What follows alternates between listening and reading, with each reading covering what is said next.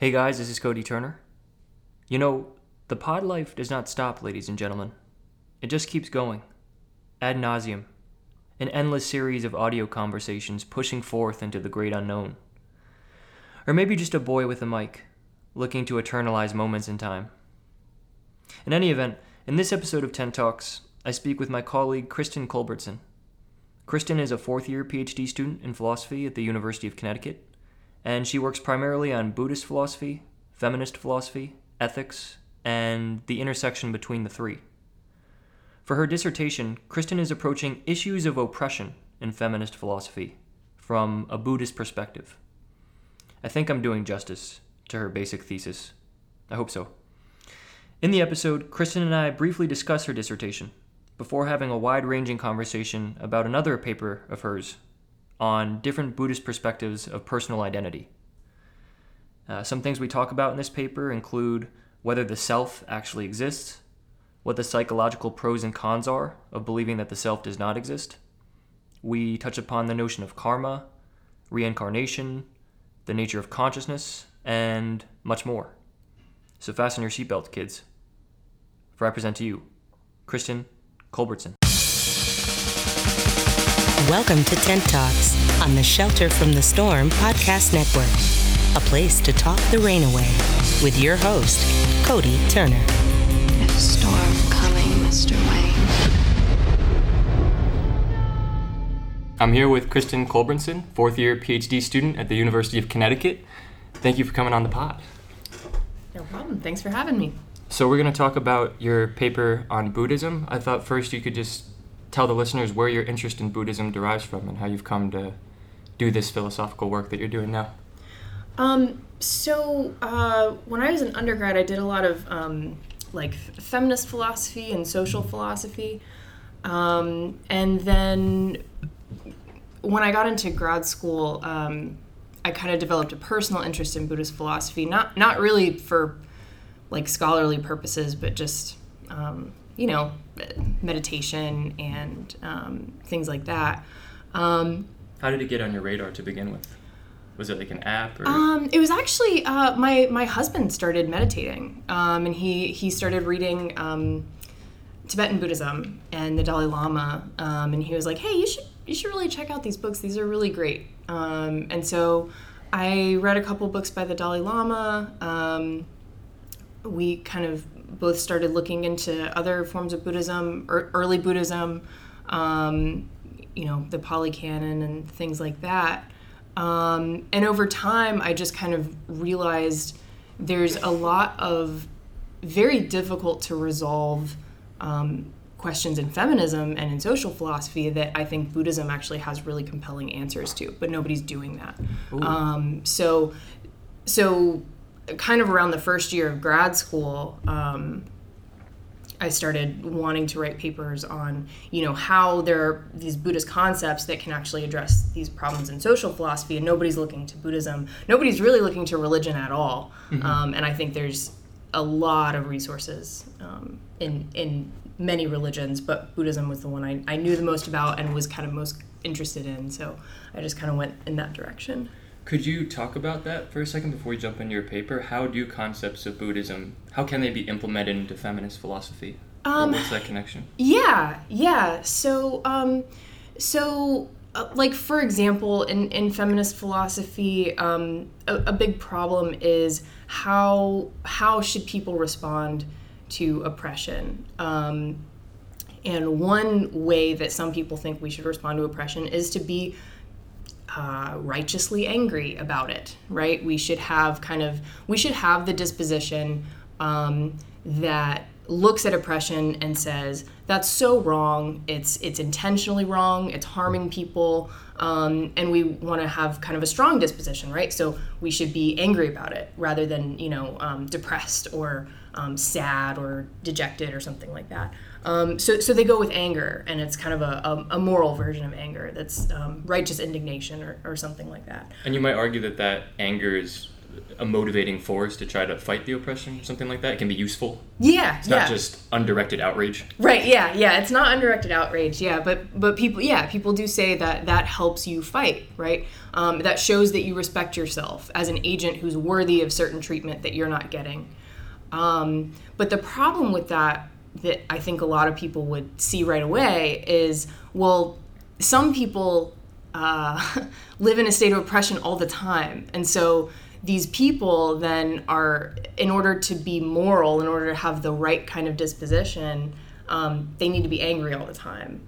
And that's not going to be good for them. That's just not a psychologically healthy life to lead. Yeah, yeah, right, exactly. So, like, that's going to erode your character. That's going to make you miserable. um, yeah. It's it's problematic in a lot of ways. And feminists are worried about these problems. Um, and some people will say something like, well, that's just kind of the unfortunate outcome of oppression. That's what oppression does. That's how it harms people, is it makes them, um, it, it puts them in these places where the moral thing to do is a harmful one. Um, and I think that that's not good enough. I think that um, we don't have to hurt ourselves in order to be moral in these unfortunate circumstances. Um, so... So I think Buddhist philosophy gives us um, a few things that, that can help. One thing is, um, I think it gives an analysis of anger that kind of shows how um, it can't solve these problems because it's uncontrollable. Um, it's something that clouds your mind, um, it ruins your judgment, um, and it and it's toxic, so it kind of just leads to more anger. Um, yeah, when you're angry, it's presumably going to be harder to find the most pragmatic solution to oppression. Yeah, I think so. Even if it's motivating, it's yeah. right, yeah. right, yeah, exactly. Um, and it, and it's really prone to like being misdirected. You know, like if you've ever been angry at someone who really did wrong to you, I would bet that right after that you probably lashed out at someone else who didn't do wrong to you, or oh, yeah. or you know, like I've done that. So, um, so you know, you're not always able to see like what's the appropriate target. Um, so I think the the idea of like, you know, justified anger being appropriately directed is is not quite realistic. Um, so so Buddhist philosophy can kind of analyze that and show like, well, these are how this is how anger damages your mind, and this is how um, you know you you can't really control it because it gets out of hand, it clouds your judgment, all these things. Um, and then the other thing I think it can give us is is a an idea of compassion that is strong enough to um, to meet our moral concerns without causing suffering to the person. Um, so we can feel um, compassion as a strong motivator to stop injustice um, because it's aware, compassion understands suffering, it's aware of suffering, and it immediately feels motivated to stop it. Um, but there's no anger or, or um, you know, There's there's not really anything bad associated with that. It's just a, a, a real understanding of how you are connected with other beings and you don't want them to suffer. Yeah. Um, so you do things to stop them from suffering. And just generally speaking, it's kind of just love is a better answer than hate. And I've seen this in political disputes that I get in with people. A lot of times, um, the more effective way to win a political dispute is to approach your interlocutor with love instead yeah. of saying, you know, all of your views are racist or something. Like, establish some common humanity, and then the other person's listening. And you're like, oh, okay. It's mm-hmm. just a more effective solution. Yeah. Going back to the anger thing, though, do you think that if you become a skilled meditator, it's possible to completely eradicate anger from your psychology? Because it seems to, like, just in my, you know, when using the Headspace app, and mm-hmm. my meditating like fifteen minutes every day, it seems like I've gotten better at responding to the emotions, but I haven't gotten better at ridding the emotions from my personal psychology. So oh, the anger will yeah. arise, and then I'll notice it as anger, and then I won't let I won't be trapped by it. You know, I can say, okay, that's anger. I'm not going to psychologically suffer over that, and then move on. But I don't seem to have any control over the initial manifestation of the negative emotions, yeah. and I'm not sure whether it's possible to actually control that. Does that? Yeah, that's a good question. Yeah, that's and that's perceptive too. Um, I don't know. um, I, I, so okay, I kind of have a policy of of never saying that a person can't achieve some kind of state, because I think there's I think there are monks who never feel anger, um, and I think that there are people who there might even be you know, lay people who have meditated just a ton and they've become super awesome at it and they never feel anger either. I'm not one of those people. Um, so, Me neither. yeah, so I don't know. Um, I don't know if everyone can do it. Um, I do believe that some people can. Um, and if I were to, like, guess, like, from experience and reading, if I were to guess why maybe some people um, are able to achieve that, I think our beliefs have a lot to do with whether anger arises or not. Um, mm. And I think our I think our habits, our emotional habits, have a lot to do with that too. Like, there, you know, you, you might just get to a point where you um, you're so quick to diffuse your anger that it just doesn't arise anymore. Um, I right. think that's possible. Um, but but also I, I think it's possible that you become so um, so convinced of maybe something like. like not self, or you become so convinced that we just, compassion is the answer, that we should feel compassion for all beings or something like that, that it just doesn't make sense t- for anger to arise in you anymore. Oh, okay. So that belief is just so strong that it kind of overpowers anger, or yeah. it suppresses it because yeah. you're just so strongly committed to compassion. Right. And then, and then the anger doesn't, like, there just wouldn't be anger there at, at that point. Like, when, when situations arise that might provoke some people to anger, to you it might provoke something else, because your belief structure and your, your kind of mental world just doesn't really support You're just not anger. Even perceiving it in the same light as the other person. Yeah.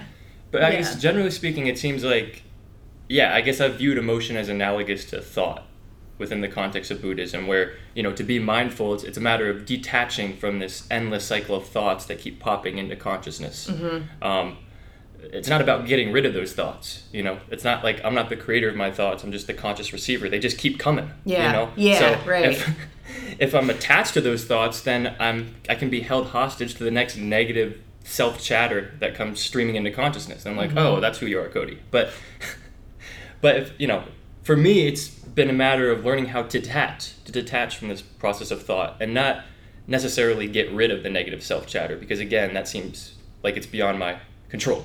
But that might just because I'm not doing meditation right, or I'm not fully enlightened, you know. Yeah. I don't know.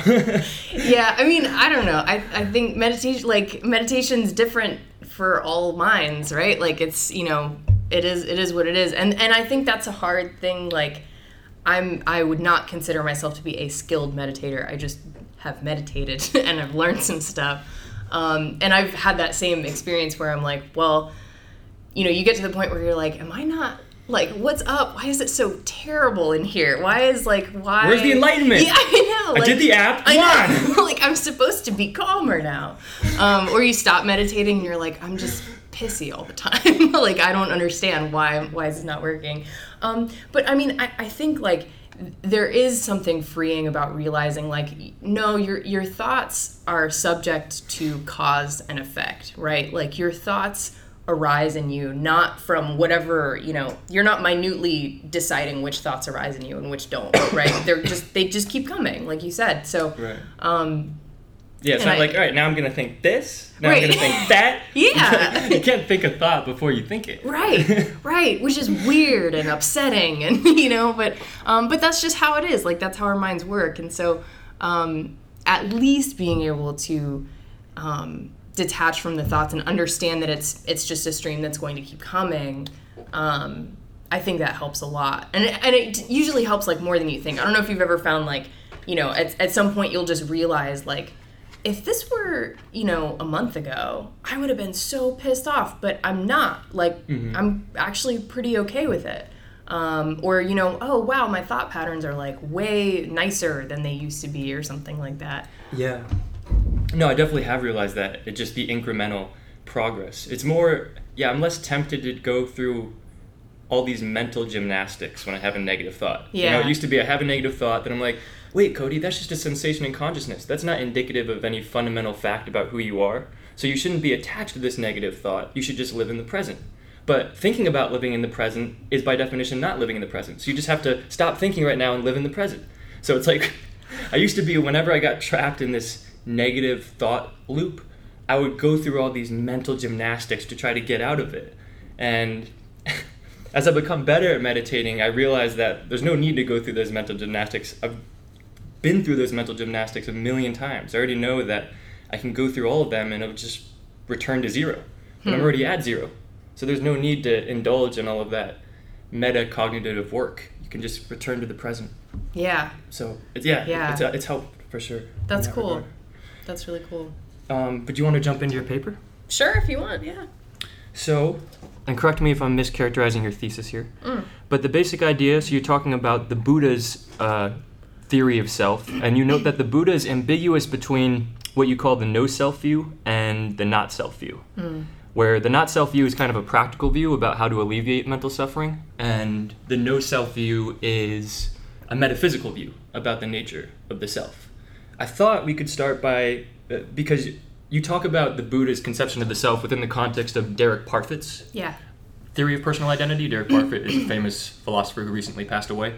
I thought you could start by just kind of wheeling out Derek Parfit's theory of personal identity and how it contrasts with some of the other main theories, just to kind of uh, divide up the conceptual landscape, so to speak. Sure, yeah. Um, so um, Derek Parfit, um, I'm sure... Uh, ugh, I'm sure there are people who would like disagree with this characterization of Parfit, but for my purposes um, and how how I was reading him and what I'm paying attention to, um, he has kind of a, a large ethical project in Reasons and Persons, um, and it's I mean it's I think it's kind of a it's a huge philosophical project that kind of talks about everything. It's like, you know, life, the universe, and everything.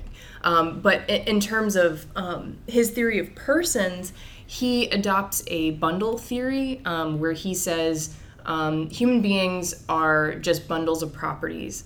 Um, and what we really care about with personal identity, when I say, you know, I want to talk to Cody, I don't want to talk to this person over here, what, I, what I'm talking about there is is your kind of causal connectedness and your psychological continuity through time. So you're not, you know, a, a, a unitary person. You're a bunch of stuff that's all wrapped up together, and it causes, you know, the next bunch of stuff that's all wrapped up together, and it's going to be called Cody. Mm-hmm. Um, so it's it's a um, so yeah, I guess bundle theory is the, is the best way to call it. That's kind of what he calls it. Um, and he contrasts that with like a Cartesian ego theory or something like that, where you think, you know, the person has maybe a soul that is what is responsible for their persistence over time, or, you know, they have um, some kind of underlying substance of any kind that is that is the same over time, and that's what's responsible for their identity. He's saying, no,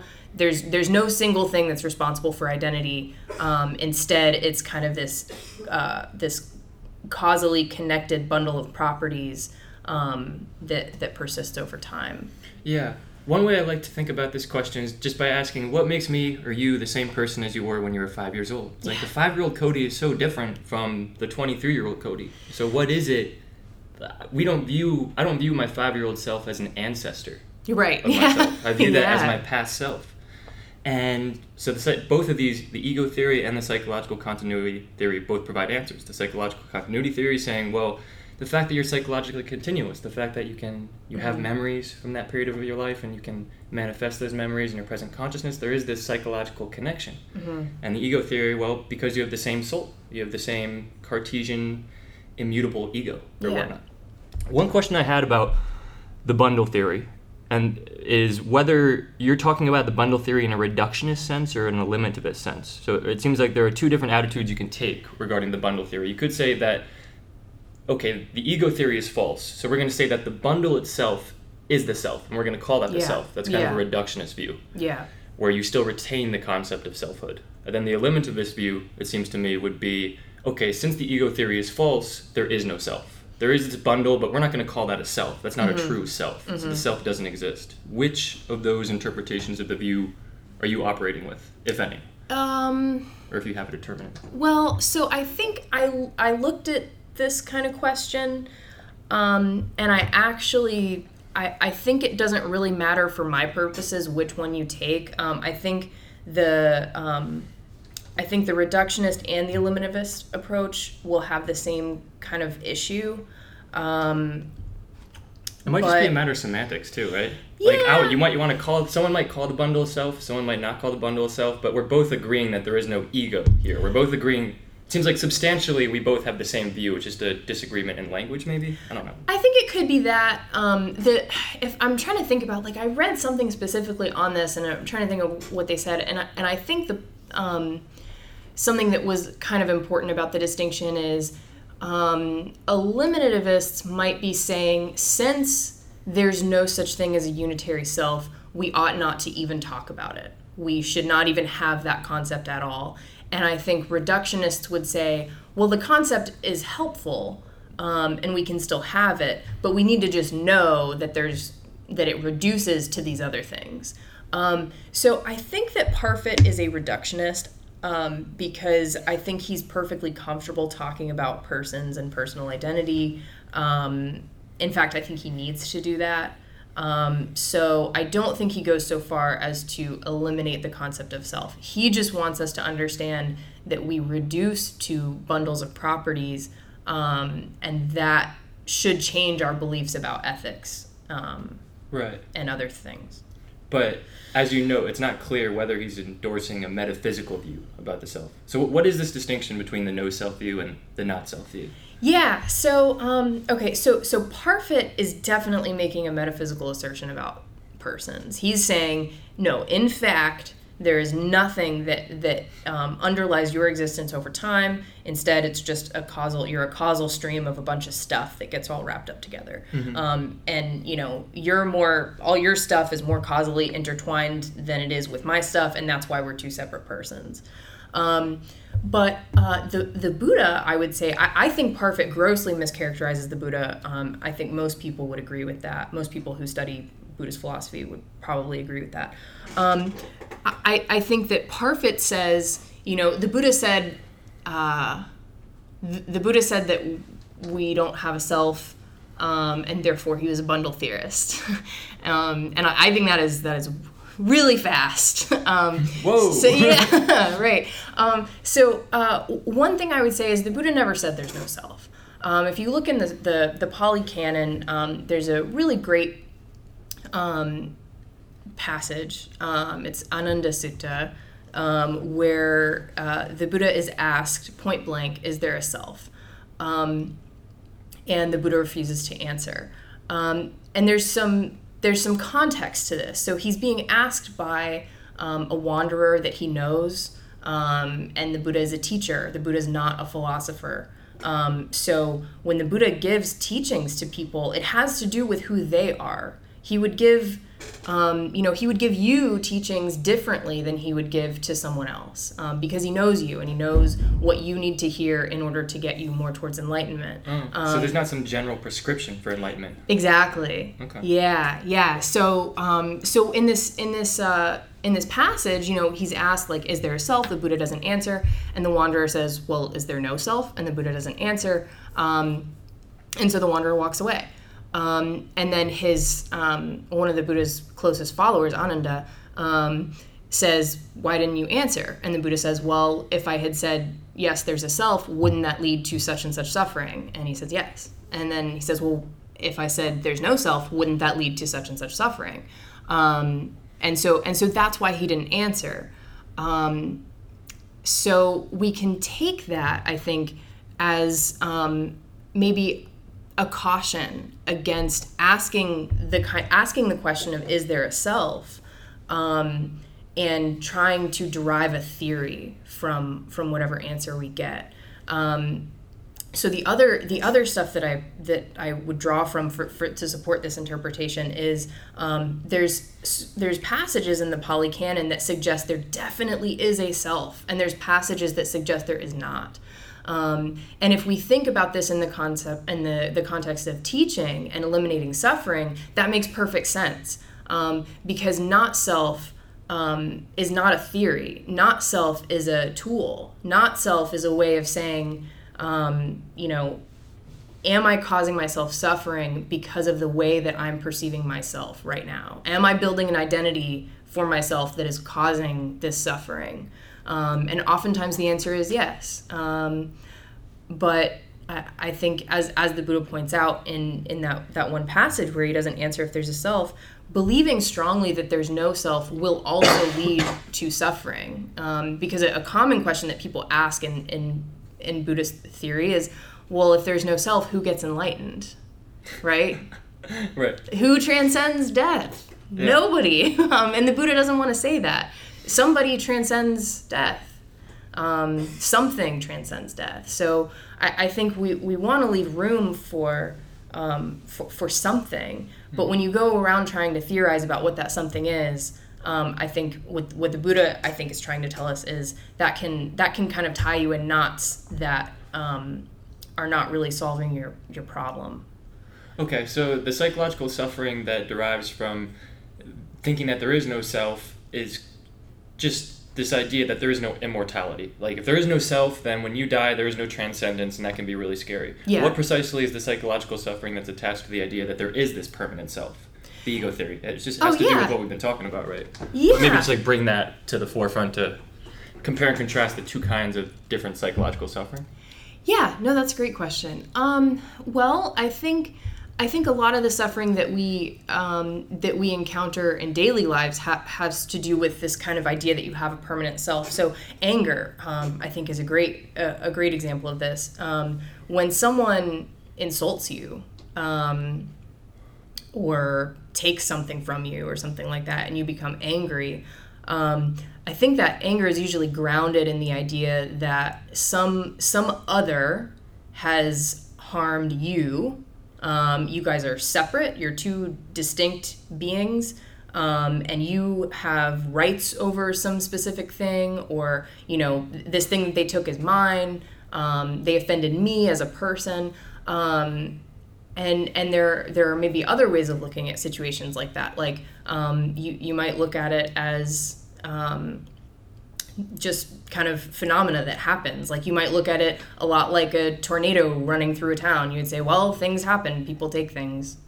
Um, and, and if, if you are, are less attached to the idea that you're a distinct being and they're a distinct being and they're intentionally harming you, um, that can kind of soften things up a little bit and make it make you a little more able to handle situations like that. Um, that might not be the best example. There's probably other ones that are better, but one example that, yeah, I think it's a good example. Another example, which is kind of a diachronic example, is I'll have done something really embarrassing, like yesterday, and then I'm still suffering over it today yeah. because I'm under the belief that that person yesterday is the same person today. So because that person yesterday did something stupid and embarrassing, I'm the same stupid, embarrassing person today, and therefore I have to suffer over it. But mm-hmm. if you realize that there is really no continuity of selfhood across time, then you completely you can p- completely let go of that. So, um, yeah, if you, I, I think there there are reasons to keep a sense of self, um, and and reasons to kind of let let go of one, and you want to be able to do that um, at different times uh, in different situations. So um, there's.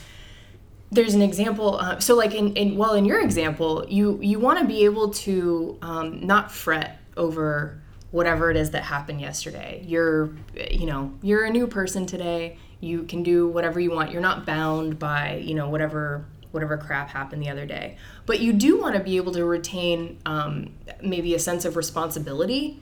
Um, you know, if you did something yesterday that was not only embarrassing, but maybe offensive to someone, you want to be able to say, like, I, as the owner of my actions, I did that and I want to apologize, or I did that thing and I hope to never do that thing again, or something like that. And you kind of need a somehow continuous sense of self to, to feel that way. Right. Like, um, so, so sometimes you, you really want to retain that. Um, and that we can, we can talk about, Um, kind of the like Buddhist idea of karma, if we if we want to do that. Um, but th- the idea yeah. of maintaining responsibility for your actions and owning your actions um, is really important. And I think if you if you just remove the self concept entirely, um, you may have a real problem with that. Yeah, I haven't really thought about that. You can use an anti-realist view about the self to justify moral atrocities. Oh yeah. Hey Cody, why did you uh you know. do those horrible things yesterday? I'm like, oh, that wasn't me. That was some other dude. yeah. He sounds like a bad guy. I'd stay away from him. Right, exactly, exactly. Like, you, yeah, you don't really want to associate with people who truly don't believe in any concept of self, right? That's a little right. weird. Um, and it's also, I think, psychologically unrealistic. Like, mm-hmm. we have such strong feelings of being one individual person, um, although that might not be the full truth, which we want to understand, um, it seems a little like, I just don't see myself being able to be like, I'm just not even a person. Like, mm-hmm. I don't, that seems, that's like too far for me. I don't, I don't see how yeah, I do that. Yeah, me, me neither, but I feel like I have phenomenologically broken through the so-called illusion of the self. So I, I can see that the self is an illusion, but at the same time, I take your point that you can't really operate in day-to-day life with the idea that you're not a self. Maybe you can make a distinction between personhood and selfhood. I don't know whether yeah. this is possible, but yeah. one way I conceptualize it is... You know, pers- self is the idea that there's this agent riding around in your head, this immutable agent, and that is an illusion. You can break through that and realize there is no thinker of thoughts, it's just thoughts, it's just consciousness and sensations rising in consciousness. So you can be an anti-realist about selfhood maybe, but be a realist about personhood? So like, I'm not a self, but I'm still a person? Does that conceptual distinction resonate? Yeah, absolutely. Um, and people do that. Um, Buddhists do that, and um, and I think Derek Parfit does it too. Because um, we have to have a concept of personhood, right? Like, yeah, there's yeah. got to be one, um, because otherwise everything is insane. There's no persons, like, that doesn't make any sense. Um, so you can believe, yeah, like, what is, what is this then? Um, but you can believe that persons reduce to elements um, without believing that persons don't exist. So so Derek Parfit never says persons don't exist. Mm-hmm. He thinks that persons are made up of um, bundles of, of properties that change over time. Um, and, and, and Buddhists would say there is no self in the sense that, um, or some Buddhists would say, there's no self in the sense that there's a one element that underlies existence um, one hundred percent. Um, that's that's kind of the, I, I think that's why they use the term self, um, because um, they're looking for, like, what is the essence of a person? And in the Indian philosophy prior to them, in the Vedic traditions, um, they were very, very um, concerned with the idea of self. Right. Um, and that, that underlying self is um, the, the reason that you're alive. That's your animating force, is that you have this... Um, this essential self that never changes. Um, and so in Buddhist philosophy after that kind of has this this idea of not self, where they say, um, you know, some people interpret it as that thing doesn't even exist at all. Other people interpret it as that's not really a helpful thing for us to to use um, or what have you. But, but essentially um, self is going to refer, I think, usually to some kind of like essential being, and person can refer to whatever whatever it is that we believe makes human bodies and human minds walk around the earth. Um, that would be a person. And on so the Buddhist view of personhood, the personhood reduces to these five a- aggregates, you say, right? There's rupa, the body or the physical form. Mm-hmm. There's vedana, the effect or sensation. I'm probably going to butcher some of these names. I don't know how to say that one that you're looking at. Samjana, per- perception. Samskara, volition, and Vijnana, consciousness. So the Buddhist reduc- view of personhood reduces personhood to these three, five aggregates. Yeah. And all of these five aggregates are um, non-permanent, right? They're they're yes. they're always changing. Yes. I was wondering whether you could say that about consciousness. When I was reading, I was reading, yeah, these are always changing, but is consciousness itself changing? I was thinking maybe consciousness, it seems like consciousness might be permanent, like this just hmm. plane of consciousness that always exists, and there are different sensations that are impermanent that are arising in it, but consciousness is kind of a mainstay. Do you, does that yeah, intuition that's a, um, make sense? Yeah, it does. I might be wrong, I just... I don't know. Um, yeah. I think the, the real answer is I have no idea, um, but I think... I just don't know what it would mean to say that consciousness changes. Yeah, yeah. The contents of consciousness are always changing, but consciousness itself seems to be permanent in some sense. I don't know. Yeah, um, I mean, some people would say... Like, some people would say, like, well, when you sleep, your consciousness is interrupted or something. Um, right. I, I think uh, in the Vedic traditions, that is the Atman, is that, that permanent, pure consciousness um, is, is what never changes. So they would say, yes, absolutely. And that's what you're trying to get to when you meditate, is you're trying to get to that pure awareness. And that's you. And everything else that you think, everything else that changes and Um, is subject to time, all of that is not really you. Mm-hmm. Um, and all of that is just occurring within this plane of consciousness. Yeah, right. Or field of consciousness. Or yeah, whatever. yeah, exactly. Um, and so, and, and I think um, it depends on which Buddhists you ask. Um, I am, uh, a little strange on that front. I don't um, I don't care too much about traditional lines. Um, I'm interested in Buddhism as it um, as it can contribute to philosophy now. so um, so I'm a little bit sloppy with with traditional lines. Um, and in terms of different traditions interpret the aggregates differently. So, and I, I don't really know. Um, I don't know if I'm, I don't know if some would say that consciousness changes and others would say that it, it wouldn't.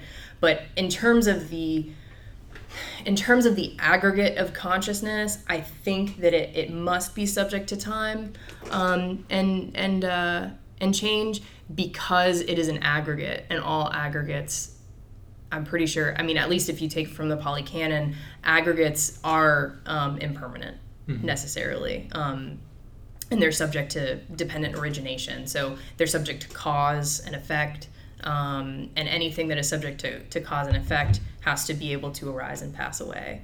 Um, so consciousness must be able to arise and pass away. That's my best answer. Um, but honestly, that's not something that I've like done a bunch of work on or anything. So I, I might be, I might be very wrong about that. No, that's, uh, I hadn't considered that line of reasoning though. That line of reasoning certainly makes sense. And I think that is one way to go about arguing that consciousness itself is impermanent. Um, yeah, I don't know either, but yeah, I don't know. I was, I was wondering whether, we, let's return back to this notion of uh, karma and maybe put that yeah. into play. So the notion of karma, it seems to be antithetical to this no self view, because I don't really know that much about karma, but the basic mm-hmm. idea is that you, in some sense, are going to survive this life and be reincarnated into a different entity in the next life. So how does that figure into this discussion that we're having? Yeah, um, so karma is really important for Buddhist philosophy, and it's very different um, from, say, uh, like the... like the Vedic notions of karma. So um, the, the Vedic notions of karma are often very much centered on rebirth. Um, but from, um, I, I would say, like, at least from from the tradition that I pull the most from, most frequently, which is the, the Thai forest tradition of Buddhism, which is a, a Theravada early Buddhism tradition. Um, at least for them, um, they tend to be a little bit less heavy-handed on the metaphysics. Um, so karma is about... Um, you know, all actions that you do, thoughts included, mental actions, physical actions, speech actions, all of those have consequences that will bear fruit. Um, so um, they, a, a metaphor they use, which I really like, is sowing seeds. Every time you think a thought, every time you say something, you're sowing seeds. And you want to sow good seeds that will bear good fruit. Um, so whether you believe in rebirth or not um, isn't terribly important. Um, okay, karma. so ca- karma is not necessarily tied to the notion of reincarnation? Not necessarily, no. Okay, but under some construals it is? Yeah. Okay. Yeah, um, and, and certainly even for some Buddhists it, it will be um, tied to reincarnation, but it doesn't have to be, because it is also very much tied to, to your life, you know, right now, this one, mm-hmm. um, and not the next one. Right. Um, so, uh, so, so the way I take that um, is you, you have to have an understanding of continuity, causal continuity. Um, and, and people often say something like, well, if you have, you know, if you're the owner of your actions and your actions bear fruit and all of that, whose actions? Who is this, you know, um, who's doing actions and bearing fruit? Right.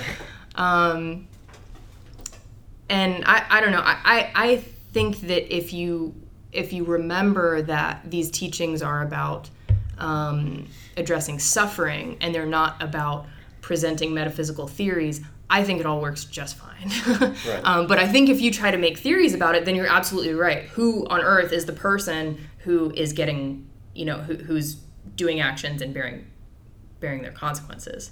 Um, Do you think believing in the notion of karma has practical benefits in yes. the same way that believing in the notion of not-self does? I do. Like, whether karma exists or not in a metaphysical, real sense, mm-hmm. it's still worthwhile to believe in it because it can make you an ethically better person or something like that? Definitely. Um, yeah, so um, so there's this uh, this monk whose writings I really love. Um, his name is Thanissaro Bhikkhu.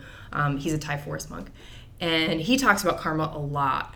Um, and since reading some of the stuff that he has um, explained, I used to think karma was kind of a silly, like, what goes around comes around That's kind of where I'm at with it, to be honest. Yeah, I always thought it was but, kind of a stupid notion. I was like, well, that's some weird metaphysical principle that's just, just like scaring children into not being bad. Um, but it's not, actually, or it doesn't have to be. Well, um, I just tend to think, like, everything is chaos and random, yeah. so that kind of c- cuts against the notion of karma, but... Um, yeah. Yeah, tell me why I should believe it, though. Um, I well, um, I mean, so uh, it's, I think, very important for um, the...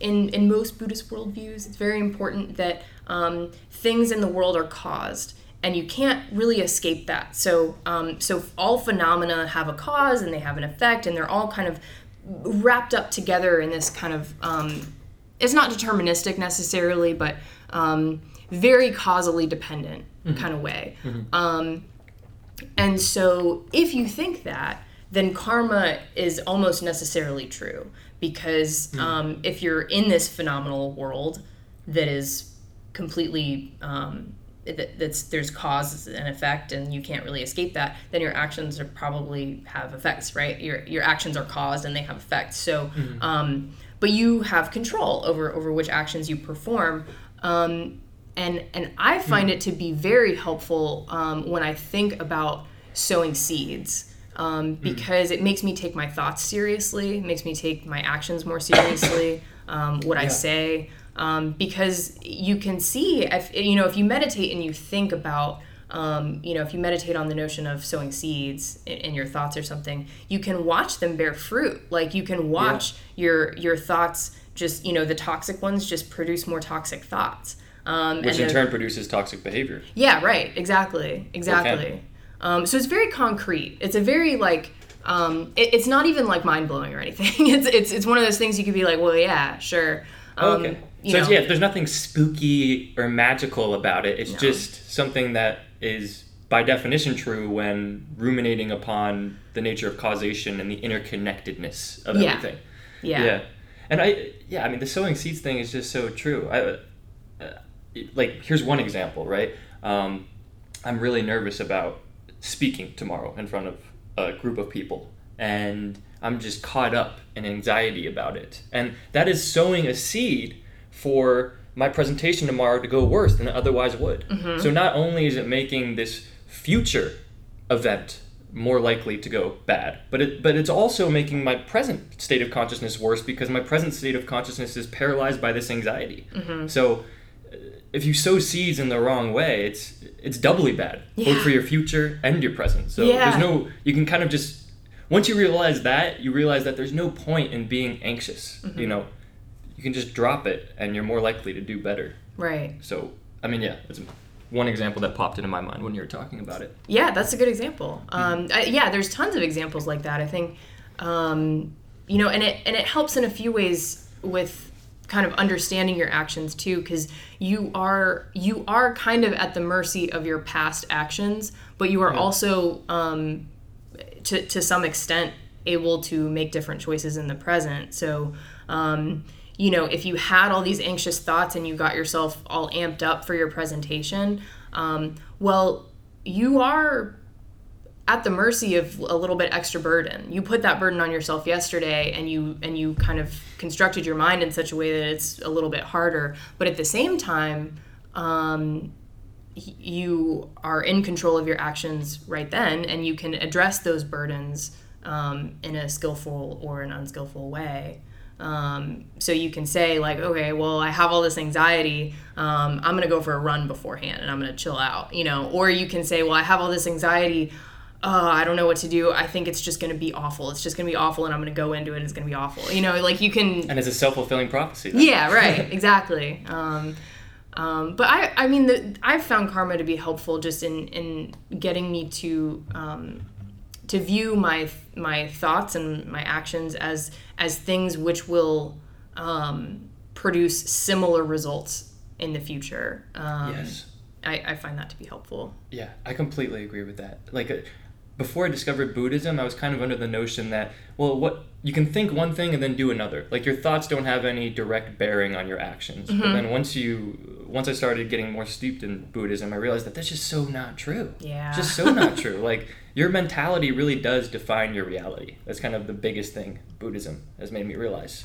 And you have control over your mentality. You know, you can make it better via meditation and things like this. Yeah. Um, returning to the main thesis of your paper. So this is just right from your papers. You say, the not-self view offers the same ethical benefits as the no-self view, but is much less costly. The no-self view requires a metaphysical metaphysical commitment to anti-realism about the self, which may not be psychologically feasible and could have nihilistic consequences.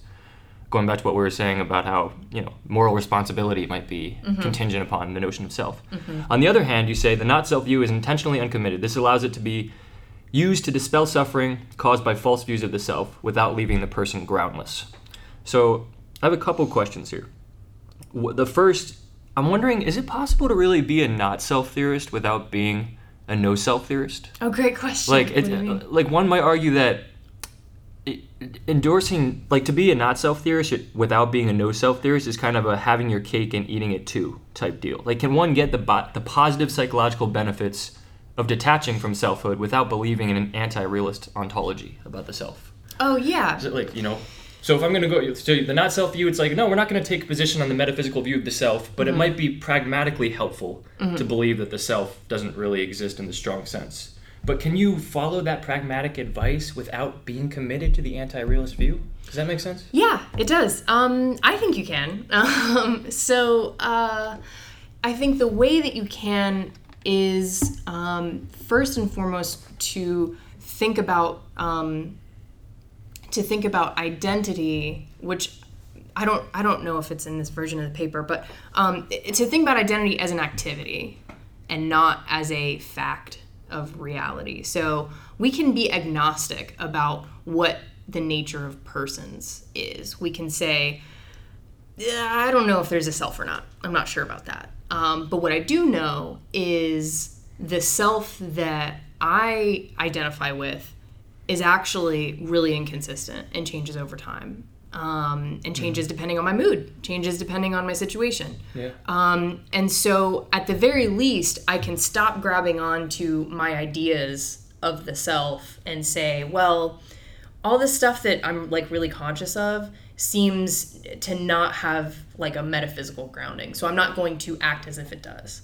Um, so then would, then would the not self view prescribe self-deception if we really, if, let's say the ego theory is true. Yeah. If the ego theory is true, then the not-self view would entail a kind of self-deception where you're conceptualizing the self in a way that isn't true, which isn't necessarily a bad thing. Again, these are just thoughts I had. Yeah. The paper. Yeah, so that's... I'm just a, throwing at you. Yeah, yeah, please. Yeah, that's so helpful. Um, yeah, so fictionalism is a bit of a worry here, yeah.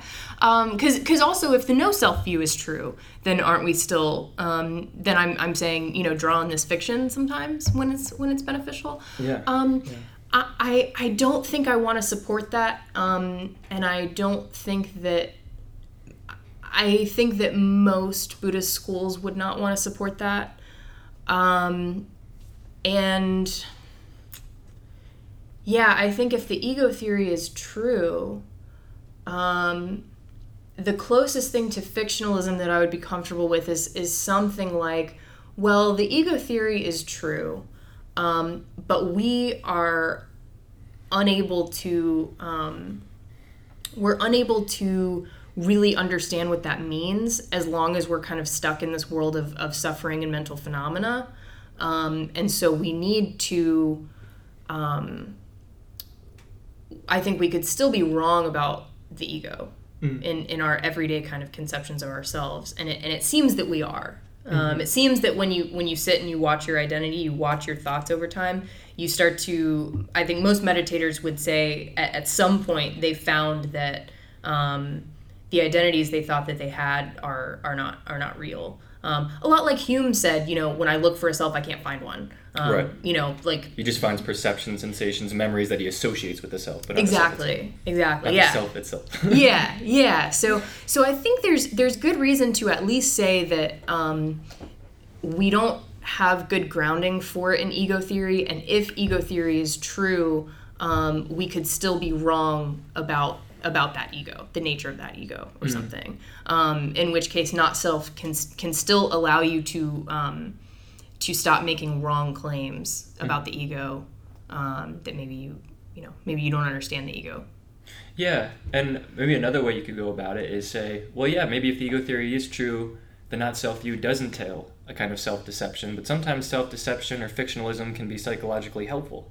Like maybe an yeah. analogy is, if free will doesn't really exist, that's not something that we shouldn't be operating with that notion in day-to-day life. We should still act as if we're free. Yeah. And analogously, maybe if the ego theory really is true, we should still act as if um, there isn't this immutable self because it causes all this psychological suffering. So the fact self-deception can be a good thing in some sure. scenarios. Maybe. Sure. I mean, I, yeah, I, that's that's one of those things. Like, I'm some on some days I'm like, yeah, I'm okay with that, and other days I'm like, no, it can't be. Um, so, so I don't know how I feel about that, um, because I think, you know, it just shouldn't. It, something feels wrong about that. Like, it shouldn't be the case that we will suffer less based on this kind of false worldview. Because mm. the whole point is, like, you know, if, if you if you read a lot of a lot of um, Buddhist scripture and um, all kinds of Buddhist philosophy, I think there's a strong thread of, like, the reason we suffer so much is because of our ignorance about the world. We believe the world is this way when really it's that way. And so we're operating on this false understanding of the world. And so it's like... Which implies that if we had complete knowledge of the world, we wouldn't be suffering anymore. Exactly, right, right. So, you know, the, the idea is kind of like you think that there's no walls around you, so you keep running into a wall and hitting your head on it because you're ignorant and you don't understand, right? So that's kind of... The the idea, so it, so yeah, it just shouldn't be the case that um, that truth about the world, understanding, would would cause suffering. Um, but maybe they're wrong about that. I don't know. Yeah, I have no idea. I'm not I'm not actually as committed to, to you know, like the Buddhist worldview being correct, the Buddhist worldview. Um, you know, right, it could be they could be wrong. I don't know. You're more interested in applying the Buddhist philosophy to other areas of philosophy that you care about. Right. Which exactly. You view, you think there's a meaningful connection that can be made. Right. Um. Okay, another question I had here, which kind of goes back to what we were talking about before we started the podcast with the monk, but what do you think, what's the relationship between pain and suffering, right? Because it oh, seems yeah. that one can be in pain without suffering, like the monk burning himself alive in protest of the Vietnam War. He's clearly in pain, mm. but he's not suffering. For those who don't know, this monk, uh, well, maybe you could describe it. I think you know more about it than me. Um, I sure, sure. Um, yeah, there's a, a monk named Thich Quang Duc, who, um, in protest of the Vietnam War, he um, he sat in the middle of uh, of a public square and he um, lit himself on fire and burned alive. Um, and he did this in protest um, of of the Vietnam War. And I, I I don't know I don't know if he was um, if he was speaking at the time, but um, the idea was not. Um, not to commit suicide, but to express the seriousness of his message for peace, to express his commitment. Um, and he sat there fully still, totally composed. It's haunting to watch. It really is, yeah. Yeah, it's like, it's really horrifying. There's um, a video of it, right? There's, it was captured mm-hmm. in a video, yeah. Yeah, yeah, and, and you, you watch it and it's just this, this person sitting completely still, um, burning alive. Um, and, uh, Yeah, I I don't remember the what the point of that was. It seems to me watching that that before watching that I would have said pain and suffering. I would have almost been tempted to conflate the two. Mm-hmm. But after watching that, I'm like, well, he's clearly in pain, but he doesn't seem to be suffering because he's not behaviorally indicating that he's in pain, which suggests that you can experience pain without suffering from it. Um, I, yeah, I guess. Do, do you think that's true? I guess it is. Is that? Yeah, I mean, so there's a couple things that might be helpful. Um, the term suffering uh, in in the Pali Canon um, is is the word dukkha, which um, does not translate to suffering. It translates to, well, actually, it doesn't translate, um, but it, it includes suffering, stress, um, unease, um, discomfort. It, it's it's it's everything that could be construed as. Basically, it's everything that is not, you know, like peace or kind of calm. It's hard to, hard to say, I guess. But mm. um, so suffering is is one uh, way of experiencing dukkha. Mm. Um, so when when you hear, you know, something like um, the the Four Noble Truths talking about, um, you know, there's suffering, um, really what they're saying is there's dukkha, there is unease, there is stress, there is suffering, there is all of this. Yeah. Um, so, so there's, um, there, there's scriptures that talk about, um, you know, the, the enlightened person, um, or the, the well-instructed person, um, experiencing pain, um, but not mental pain. Um, so they kind of differentiate. They say, yes, your body still feels pain, mm. um, but you don't respond to that pain by, um, freaking out in your mind. Um, and so w- suffering, I, I don't, I don't know if, Um, you might say that he's still physically suffering, but he's not mentally suffering. Um, I don't, I don't know how that kind of distinction, you would want to parse that out.